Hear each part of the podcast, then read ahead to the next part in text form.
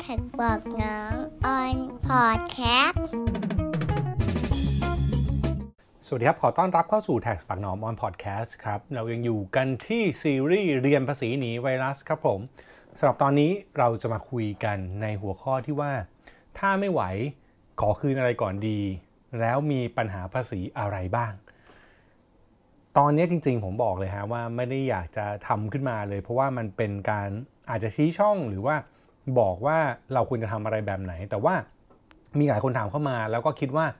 สิ่งที่จะเอามาพูดในวันนี้เนี่ย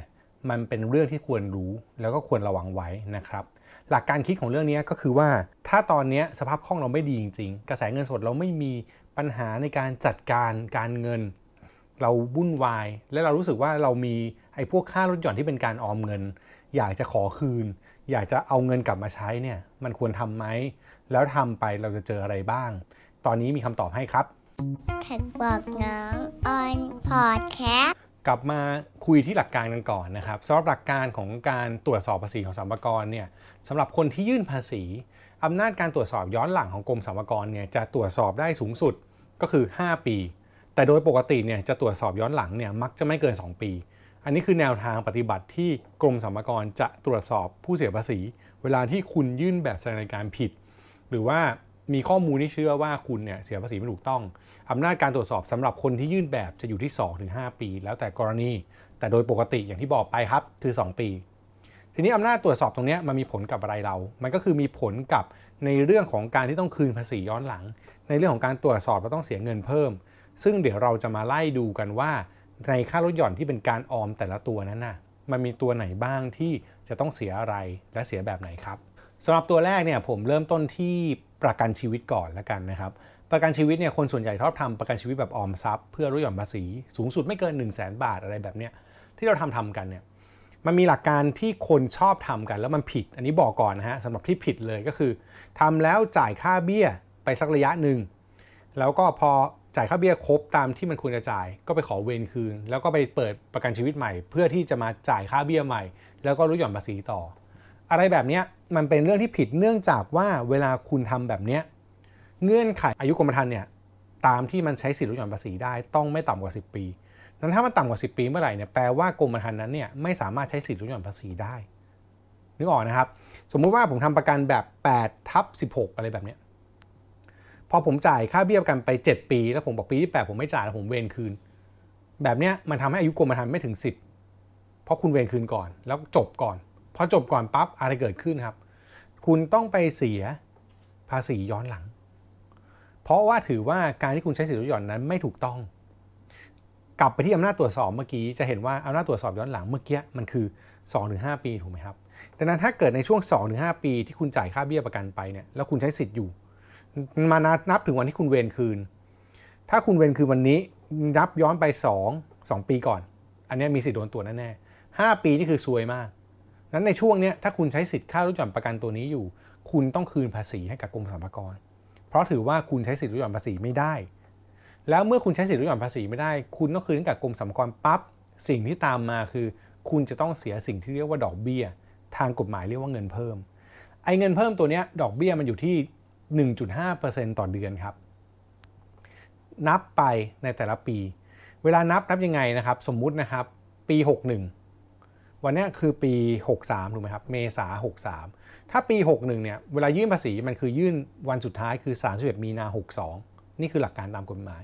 ดังนั้นเงินเพิ่มมันจะเริ่มเดินเนี่ยนับก็คือตั้งแต่ 1 เมษายน 2562 เป็นต้นไป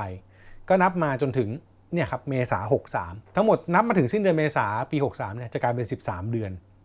ดังนั้นก็จะเป็นปัญหาได้เห็นไหมฮะจะโดนเงินเพิ่มอีก 13 เดือนละแบบเนี้ยมันถามว่าคุ้มไหมนะครับในแง่ของมุมมุมผมเนี่ยถ้าเกิดจำเป็นต้องของคืนเงินจริง ๆ เนี่ยผมไม่ค่อยแนะนำเนาะะเดี๋ยวค่อยว่ากันเดี๋ยว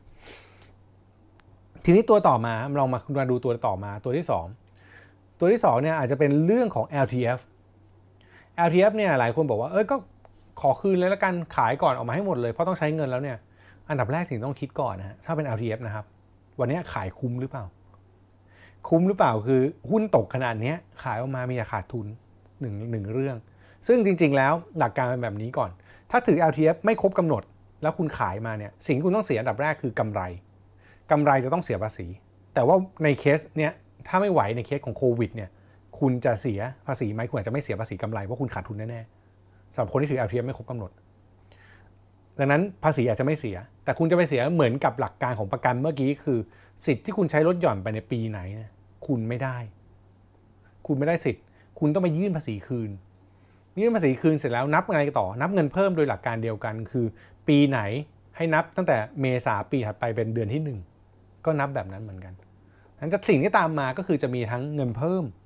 นะครับ แล้วก็ต้องคืนภาษีหลักการเหมือนกันของ LTF กับประกันชีวิต ตัวต่อมาครับ ตัวที่3 IMF หลายคนอาจจะบอกว่าเฮ้ย LTF ขาดทุนแต่ IMF เนี่ย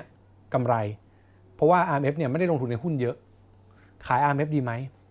IMF เนี่ยมีหลักการพิจารณา 2 มุมก่อนนะครับ มุมที่ต้องพิจารณาของ IMF เนี่ยจะต่างกับ LTF กับประกันตรงที่ว่าคุณลงทุนมาแล้วกี่ปี ถ้าลงทุน IMF มาไม่ถึง 5 ปี สิ่งที่ เกิดขึ้นคือกำไรที่เกิดขึ้นจากการขาย IMF เนี่ยต้องนำไปเสียภาษีด้วย อันนี้อันดับแรกนะครับนำไปเสียภาษีด้วย แล้วก็อันที่ 2 ถ้าคุณถือ IMF มามากกว่า 5 ปีละเกิน 5 ปีก็คือ 5 ปีขึ้นไป แต่ถ้าคุณถือ IMF 5 ปีขึ้นไปเนี่ยคุณจะไม่ต้องเสียภาษีในกำไรจากการขายต่างกันนะ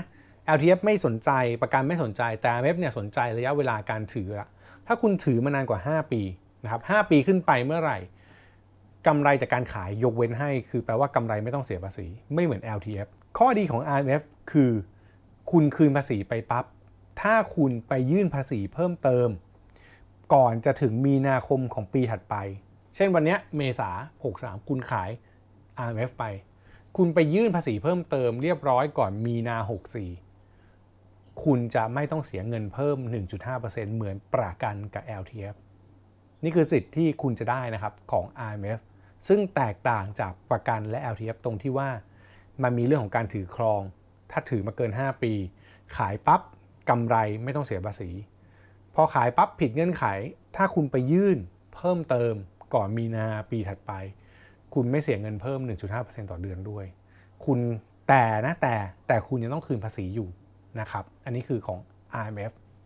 แท็กบอกน้องออนพอดแคสต์สำหรับอีกกลุ่มหนึ่งนะครับ ที่เป็นกลุ่มลดหย่อนภาษีและเป็นการออมเหมือนกัน จะมีตั้งแต่ตัวแรกคือ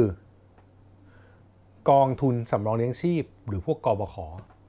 พวกเนี้ยมีสิทธิ์ต่างกันก่อน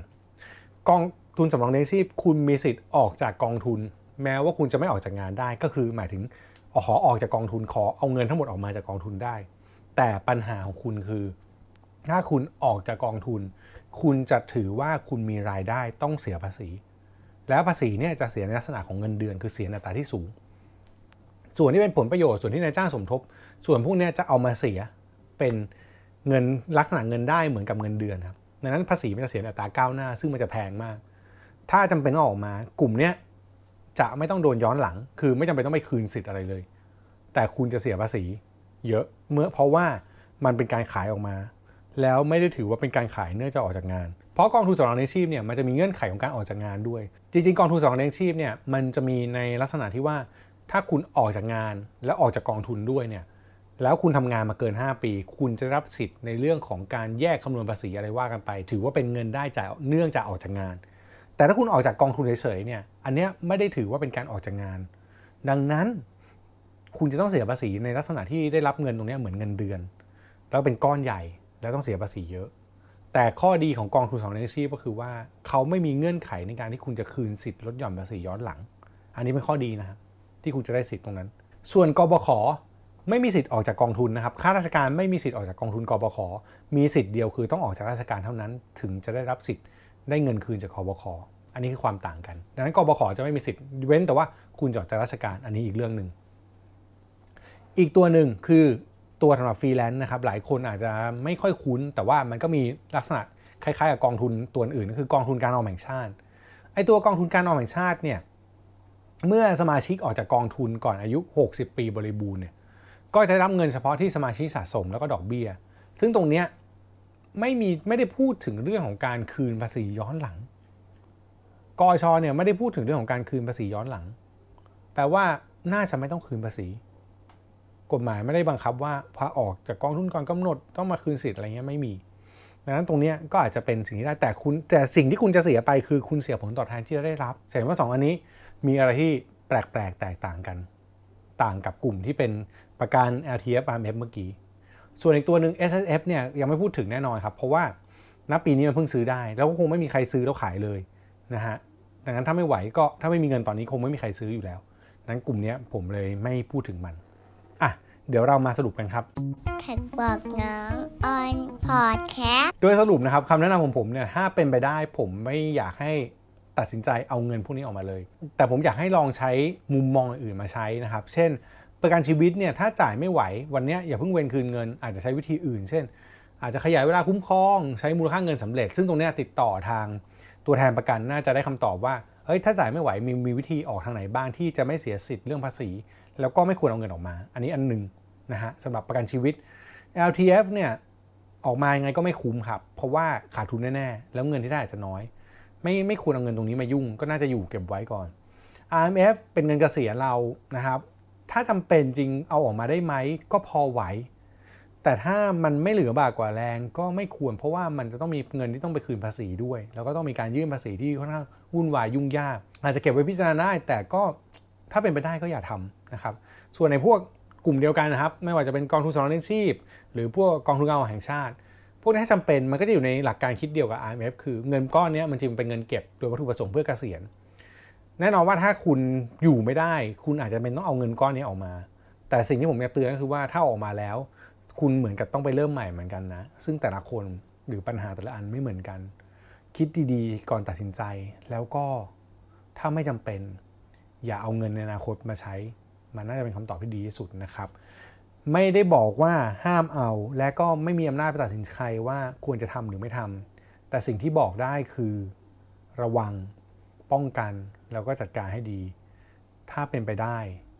อย่ายุ่งกับเรื่องภาษีจะดีที่สุดครับ ถ้าใครชอบพอดแคสต์แบบนี้นะครับ ก็อย่าลืมติดตามนะฮะ ที่แท็บปะน้องออนพอดแคสต์นะครับ ได้ทุกช่องทางที่คุณรับฟังพอดแคสต์ครับผม แล้วพบกันใหม่ในตอนต่อไป วันนี้ลาไปก่อน สวัสดีครับแท็กบอกน้องออนพอดแคสต์